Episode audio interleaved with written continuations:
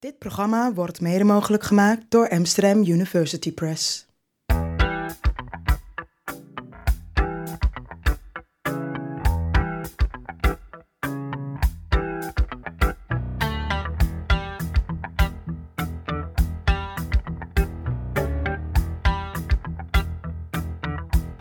Vanuit Amsterdam is dit Onder Media Doctoren, de podcast waarin communicatiewetenschappers zich verwonderen over de media. Welkom bij de 40ste aflevering van Onder Media Doctoren. De mediadoktoren zijn in de afgelopen 39 uitzendingen, nooit te beroerd geweest om andere mediamakers de maat te nemen. Maar deze keer moet het toch echt anders. Want deze keer gaan we het hebben over diversiteit. En Linda, dan kijk ik ook jou aan. We hebben het gepresteerd om in 39 afleveringen nog nooit een niet-witte gast te hebben gehad. Ehm, vandaag gaan we het daarover hebben. Niet alleen over ons, maar ook in de andere media. Waarom zijn ze zo overweldigend wit? En is er iets wat we daaraan kunnen doen? Linda, 39 uitzendingen en geen enkele niet-witte gast. Hoe kan dat? Ja, daar schrok ik best wel van toen, Ja. we, daarover, over, toen we dat bedachten. Ehm, ja, hoe kan dat? Omdat we niet daar ons best genoeg voor doen. Dat is heel simpel. Om, omdat we daar niet mee bezig zijn en daar geen aandacht voor hebben. Eh, en dan dus eh, kiezen voor iemand wat misschien makkelijker is. Om te praten over diversiteit in de media is bij ons Reza Karto Senwong. Reza doet onderzoek naar jonge Aziatische Nederlanders en de consumptie van Aziatische en Aziatische Nederlandse populaire cultuur. En daarnaast ben je natuurlijk ook docent aan de Universiteit Utrecht Precies, bij het vooral departement Ja. Media en Cultuurwetenschappen. Eh Reza, waarom is het wenselijk dat programma's gemaakt worden door een wat diversere groep mensen eh, dan dat er nu gebeurt? Het is misschien handig om eerst te kijken naar waarom is het belangrijk dat, het, eh, dat, het, dat de beelden zelf divers zijn. En dat is, ja, ehm, die beelden zouden een afspiegeling moeten, kunnen zijn van de Nederlandse samenleving. Omdat die beelden, ja, die, eh, die worden ontvangen, die worden geconsumeerd ook door bijvoorbeeld mijn zoontje. En wat uit mijn onderzoek ook blijkt, wat uit mijn onderzoek naar voren komt, is ook dat wanneer Ehm, in mijn geval dan, in het, in het geval van mijn onderzoek, wanneer eh, eh, jongeren met een Aziatische achtergrond zichzelf niet terugzien in Nederlandse films en tv-series, ehm, dan keren ze zich daar ook vanaf, van die Nederlandse populaire cultuur. Dat geven ze ook duidelijk aan in mijn onderzoek. En ehm, een, eh, een gevolg daarvan kan ook weer zijn dat ze zich ook afkeren van Nederland, want ze, ze voelen zich niet als Nederlander erkend. Dus dat, dat zou een reden kunnen zijn waarom we, zouden, waarom we zouden moeten streven naar diversiteit in het beeld. En die, die divers- diversiteit in het beeld zou eh, tot stand kunnen komen, of in ieder geval kunnen worden gestimuleerd door meer kleur ook in de productie Ja. te krijgen. Want je ziet, je ziet, eh, je, ziet dat, ehm, nou ja, de tv-wereld, de filmwereld, dat, dat, dat is vooral een hele witte wereld. Eh, ik, ik kom ook voor, voor de stagestudenten, kom ik ook, ga ik ook langs bij film- en tv-productiebedrijven. en ehm, nou, dat, dat zijn hele witte omgevingen. Linda, op dit moment zijn 3% van de nieuwsredacties in Nederland zijn eh, van niet-westerse afkomst. Ehm, zijn er daarom ook bepaalde verhalen die we niet te horen krijgen? Ik denk dat je daar heel voorzichtig mee moet zijn. Het gaat over verschillende dingen hier. Ik denk dat je enerzijds te maken hebt met eh, eh, het ontbreken van mensen van kleur eh, in beeld. Eh, eh, wat negatieve effecten heeft op eh, het gevoel van insluiting bij het publiek. dat niet van kleur is.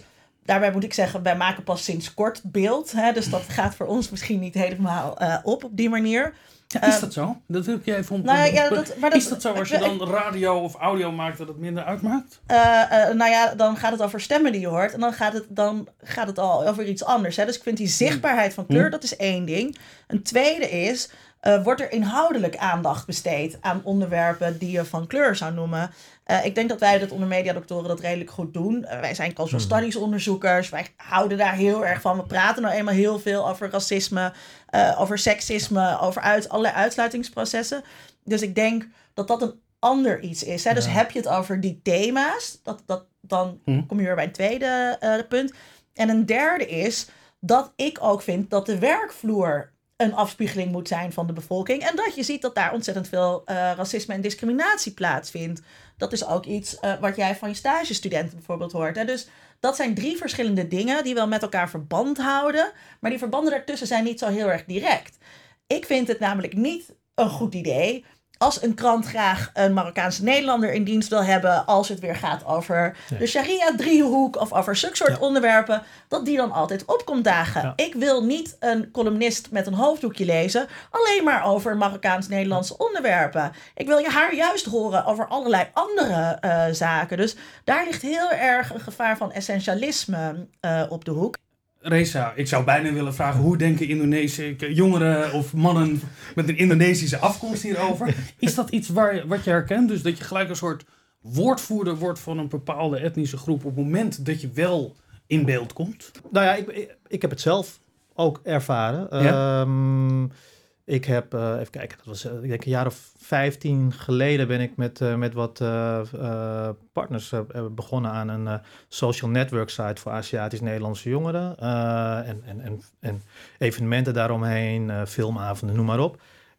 ja, en elke keer als ik werd benaderd door, nou, door Trouw onder andere en nog wat andere kranten. Ja, dan werd ik, ja, werd ik natuurlijk gevraagd als Aziat. Een ander argument is van, goh, vacatures staan voor iedereen open. We hanteren gewoon dezelfde norm. Ja. Uh, dus wij kunnen er ook niks aan doen dat daar gewoon veel te weinig uh, uh, niet-witte mensen in beeld zijn. Ja, dat vind ik een cool argument. dat heb ik, ja, ook, ook omdat ik dat zelf als journalist... Ik, ik, ik, weet hoe ik zelf ben binnengekomen. En dat is omdat de Wereldomroep er zelf heel veel moeite voor deed. ze, ze, hebben, ze hebben mij en uh, een, uh, een, een, vriendin van mij, uh, um, met wie ik toen lokale radio ook voor Salto trouwens maakte. Ze hebben, ze hebben ons bereikt door ook op zoek te gaan naar um, mensen die lokale radio maakten. En dat, dat, dat, dat deden normale redacties niet. En nou, die vriendin van mij, die is uiteindelijk, ja, zij is nu nieuwslezeres bij, bij het NOS-journaal. Dus het, het, geeft ook aan dat het, dat het ook werkt. We, we zijn niet binnengehaald omdat we gekleurd waren. Niet alleen, in ieder geval, ze zochten de vrouw op zoek naar, naar kleur, maar ze keken natuurlijk ook naar of je. Dus even dat stapje extra doen, dat betaalt zich uiteindelijk. Ja, dus wel een, ja, soort, maar een soort, soort, voorschot op een antwoord op een vraag. Um, ik wil nog even een, een, een, naar de geschiedenis ook in Nederland. Hè. Nederland was natuurlijk uh, spierwit. Jaren 50, jaren 40. Uh, en er was op een gegeven moment ook in de Nederlandse televisie verschenen voor het eerst eens iemand die oh. niet wit was. En uh, Marloes de Jong en Iris Vultung maakten daar een item over. En daar gaan we nu naar kijken. Ik zou je liefste in een doosje willen doen. Je bewaren, heel goed bewaren. Dan laat ik jou verzekeren voor miljoen.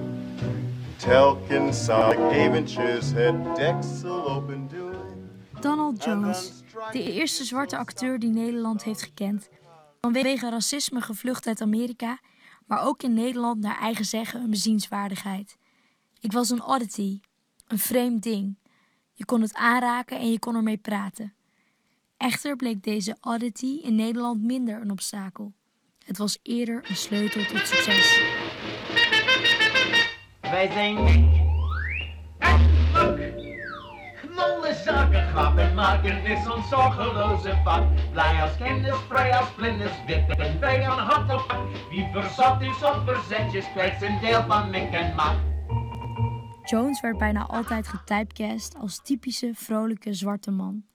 Vaak contrasteerde zijn personage sterk met stereotypische beelden van Nederlanders. Hij speelde zoals Wim Ibo dat noemde, wat Nederlanders allemaal missen. Jones' personages waren goedlachs, vrij, uitbundig en luchtig en stonden in contrast met de gereserveerde, gierige en houterige Nederlanders.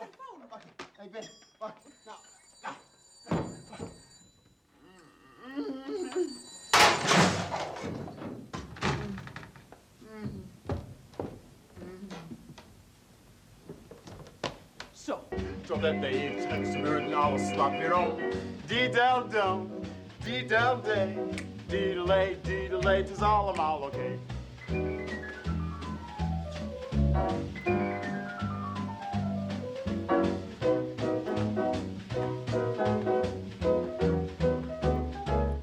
In de rollen die hij kreeg hadden zijn accent en kleur altijd een functie. De stereotypering was vrijwel nooit negatief, maar was wel altijd aanwezig. Nee, ik hoef niet te dansen. Ik lig te liggen, poedelen in een bubbelbad. Reclame voor Bros. Die heerlijke melkchocolade van Bros met bubbelde bubbeltjes. Bros is beautiful, baby. Natuurlijk komt er niets boven water uit. Naar eigen zeggen speelde zijn unieke positie als zwarte performer in Nederland een grote rol bij zijn succes.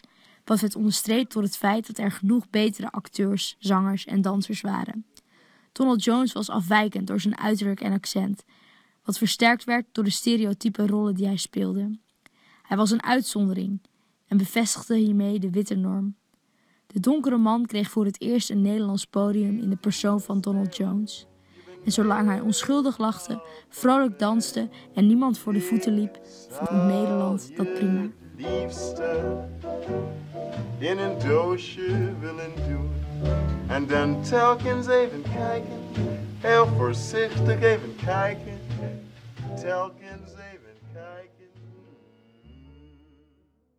Reza, is Donald Jones nou een wegbereider geweest voor een wat kleurrijker eh, representatie in Nederland? Of is het eigenlijk iemand geweest die gebruikt werd om een soort stereotypische zwarte man neer te zetten? Ja, ik denk niet dat je daar een eenduidig antwoord kan geven. Aan de ene kant is hij inderdaad een wegbreider geweest. Ik bedoel, ehm, dankzij hem hebben andere ehm, acteurs of, eh, of, of misschien ook productiemensen van kleur zeg maar, een kans gekregen. Aan de andere kant is hij inderdaad, zoals ook in het filmpje werd gezegd, ehm, de rollen die hij speelde, ehm, ja, dat waren stereotype bevestigende rollen. En ik vond het commentaar ook heel eh, mooi bij dat filmpje. Want dat commentaar dat, dat slaat bijvoorbeeld ook heel erg op hoe Aziaten worden afgebeeld in Amerikaanse film, films en tv-series vaak. Namelijk als model minorities. Als, ehm, ja, ja, ze zijn braaf, ze, ze, ze, ze, ze, ze, ehm, ze, ze gedragen zich. ehm, Ja, kan je het omschrijven? Dus ze moeten eh, braaf zijn. Eh, Donald Ja. Jones is ook Ja. niet bedreigend vooral. Niet bedreigend inderdaad. ja. Eh, van goede zin. Ik wil nou even terug naar je onderzoek, Reza. Je hebt onderzoek gedaan over hoe Aziatische jongeren ook media consumeren. Ja. Hè, populaire cultuur Ja. consumeren. Eh, eerder hadden we het over dat, hè, dat het fijn is om ook jezelf te herkennen op televisie.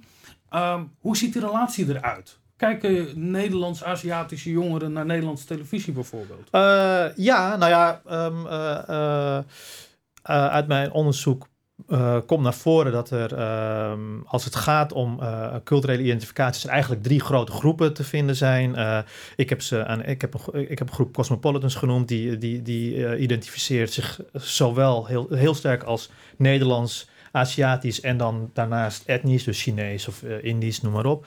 En daarnaast, daarnaast heb je ook een groep de Asians. En die zijn, die zijn weer heel erg gericht op het, op het Aziatische en ook op het thuisland, zeg maar. Nou, daarin, je ziet dus, eh, ja, die verschillen wel eh, in hun mediagebruik. Ehm, en eh, wat je ziet is dat eh, de, die cosmopolitans, ja, die, die, die gebruiken ook Nederlandse populaire cultuur. Die gaan ook naar Nederlandse uitgaansgelegenheden.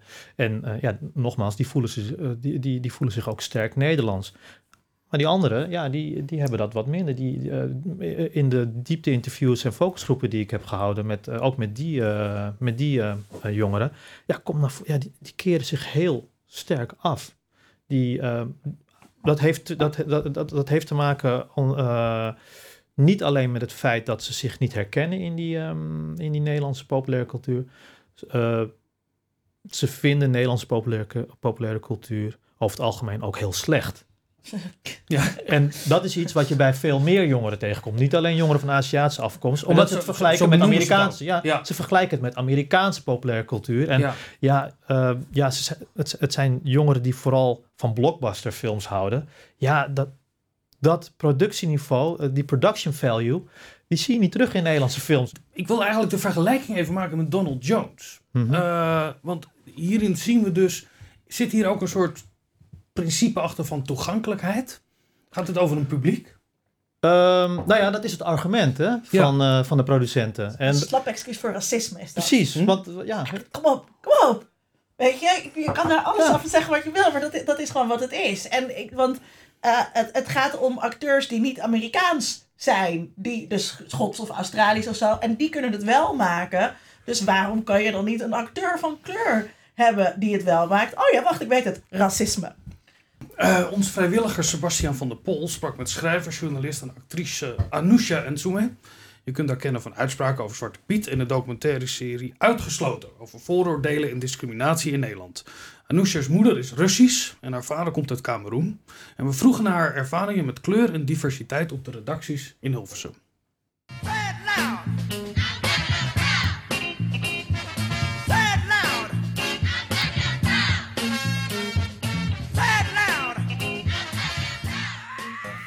Nog steeds als je in Hilversum rondloopt, ehm, zie je weinig mensen van kleur. Heel weinig op redacties. Kijk, ik heb een, een beetje een rare positie omdat ik vanuit kleinkunst, weet je, kunst, eh, theater maken, weet je, de journalistiek ben ingerold als columnist en eh, als druktemaker en ja, eh, columns heb, stukjes heb geschreven, mogen schrijven voor de krant.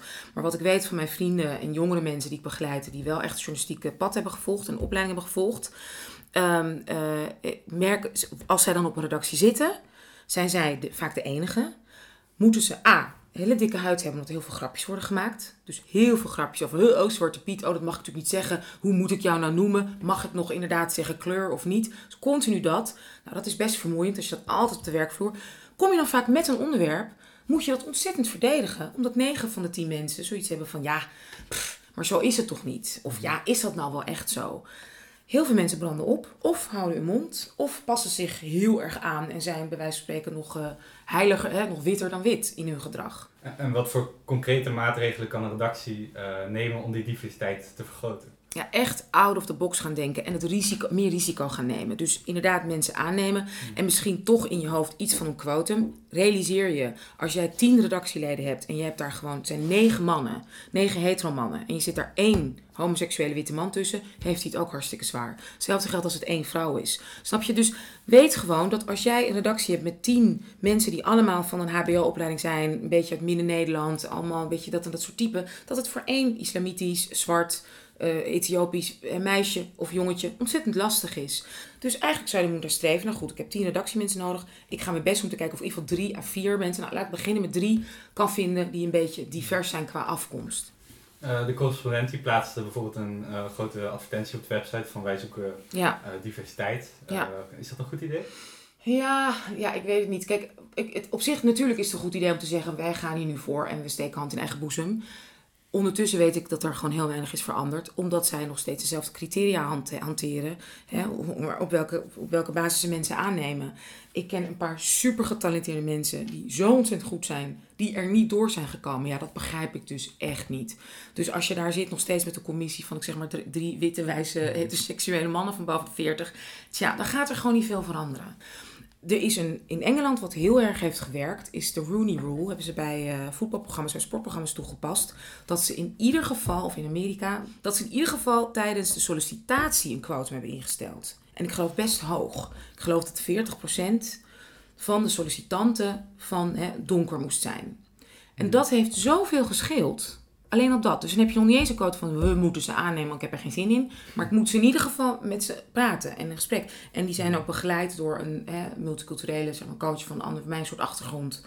Tijdens die gesprekken, tijdens die sollicitatiegesprekken. En dat heeft op een natuurlijke wijze heeft dat matches opgebracht. Want hoeveel kleur willen we eigenlijk in de media? Wanneer zijn we tevreden daarover? Ik denk dat ik tevreden zou zijn als, als ik gewoon elke dag ehm, een, een breder palet zie. Maar dan heb ik het ook niet. Kijk, we hebben het nu met name over kleur. Maar ik ben, voor mij is het iets intersectioneels. Ik vind ook ontzettend vervelend dat alles vanuit een heteroseksueel perspectief. Dat mijn kinderen nu al helemaal geïndoctrineerd zijn en denken dat dat een gezin is. Ik, ik ben pas tevreden als je ik zeg maar wat reclames ziet met allerlei soorten stellen. En of ze nou gemengd zijn, man of twee vrouwen met elkaar. Of transgender of weet ik veel. Dat dat geen issue meer is.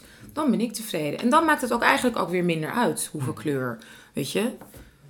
Eh, tegenwoordig kijken we eigenlijk veel minder nog naar de klassieke televisie. Is de komst van nieuwe media eigenlijk een zegen of een vloek voor de diversiteit? Nee, voor mij persoonlijk en voor mensen om me heen, het is een zegen. Omdat eindelijk is er een, kunnen wij zelf zenden en niet alleen maar ageren en reageren. Maar we kunnen zelf gewoon zeg maar, nieuws creëren. Als je ziet de dood van Michi Enriquez. Stel je voor dat er geen sociale media was geweest. Had niemand geweten wat er met die man is gebeurd. Dankzij social media hebben mensen gezien, wacht even, ho, wat is er gebeurd? Ja, dus het, het redt letterlijk levens. Dus kan je nagaan als je dat ook nog eens openmaakt. Als je op zoek gaat naar meer naar een ander soort kunst. Naar een ander soort, soort, soort schrijven. Naar een ander soort discussie. Naar een ander soort filosofieën. Hoeveel mogelijkheden dat dus geeft.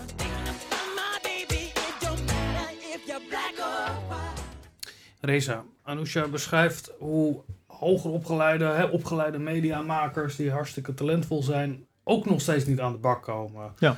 Ehm, pleit dat voor een quotum?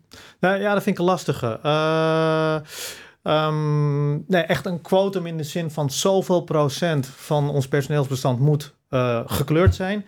Eh, ben ik niet helemaal voor. Want dat zou ook kunnen betekenen dat er, als er niet genoeg gekleurde journalisten worden gevonden, er slechte journalisten van kleur worden gekozen, uit, eh. En dat, dat, moet je niet hebben. Want eh, iets wat Linda aan het begin van de uitzending ook zei. eh, ehm, ehm, ja, het, het gaat natuurlijk niet alleen om die poppetjes.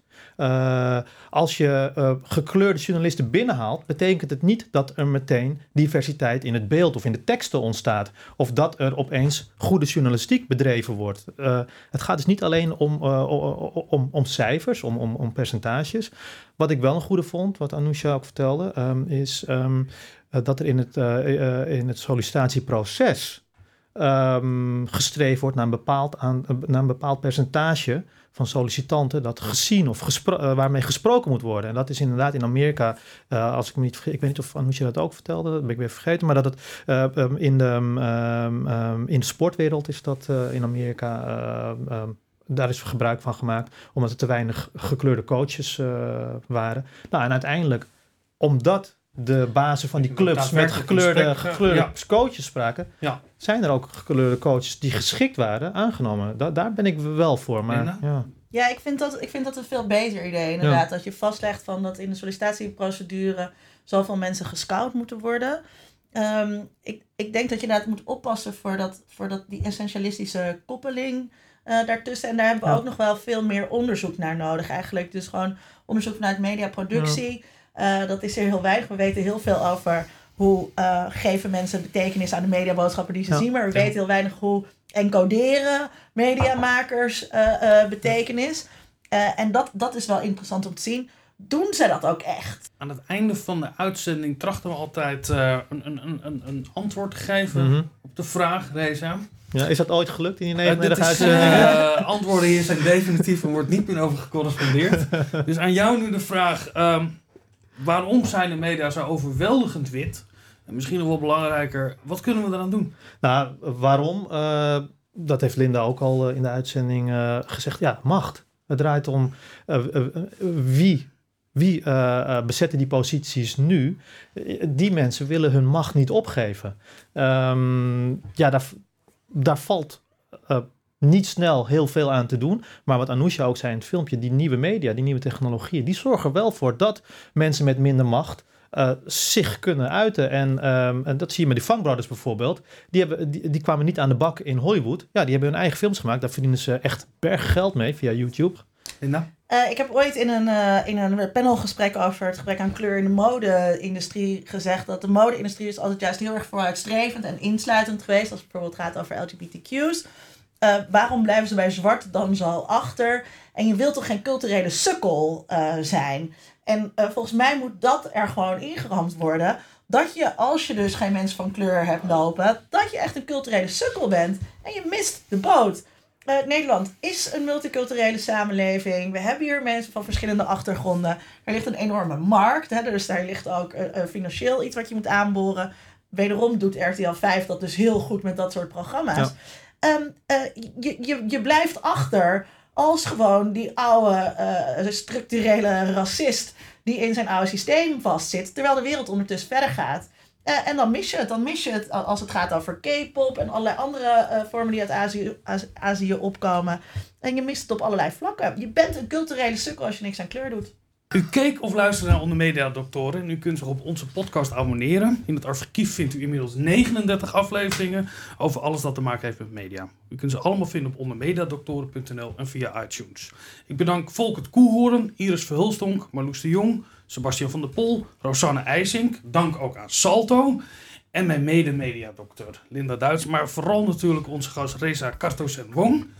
En wij zijn er over twee weken weer met een uitzending over subjectieve journalistiek. Met daarin een interview met Arjen Lubach. Dus kijk dan weer. Onder Mediadoktoren is een podcast van Vincent Kronen en Linda Duits. Meer informatie vindt u op ondermediadoktoren.nl.